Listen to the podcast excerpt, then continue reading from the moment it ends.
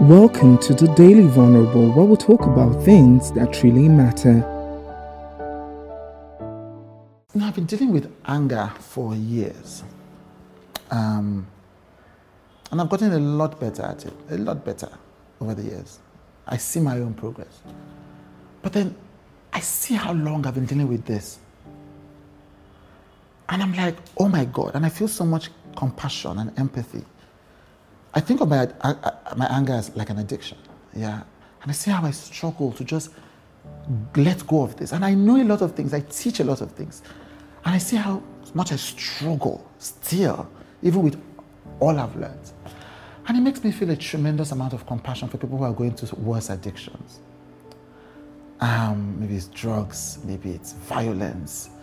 And that's why people who deal with people who really deal with criminals, I'm not talking about police, I'm talking about you know counselors, therapists, I'm talking about people who run NGOs, have tremendous compassion because they see them really trying and really failing. Because if you look at the neuroscience of it, most time what addiction does, addiction creates pathways. It creates, for want of a better word, memories in our brain, and those memories reinforce themselves. The small things. That's why sometimes they tell a person, if you're addicted to alcohol, remove alcohol from your fridge don't even try it. Like when you go to a party and they're taking drinks, if you have to leave, leave. Because what's going to happen is that it's going to trigger pathways in your brain and your instincts will kick in.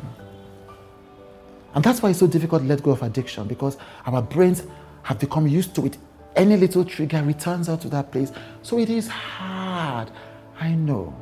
If you're trying and you're failing, I want you to understand that you're not the only one trying and failing. In fact, they say, I think some research, one, one piece of research I saw says that only three out of 10 people actually kick the habit.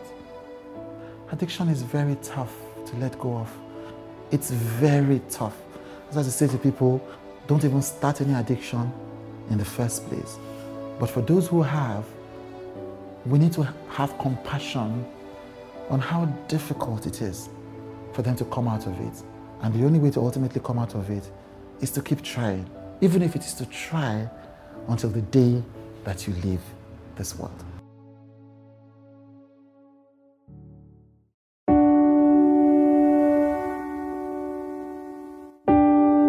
Thank you for listening to the Daily Vulnerable with Chude.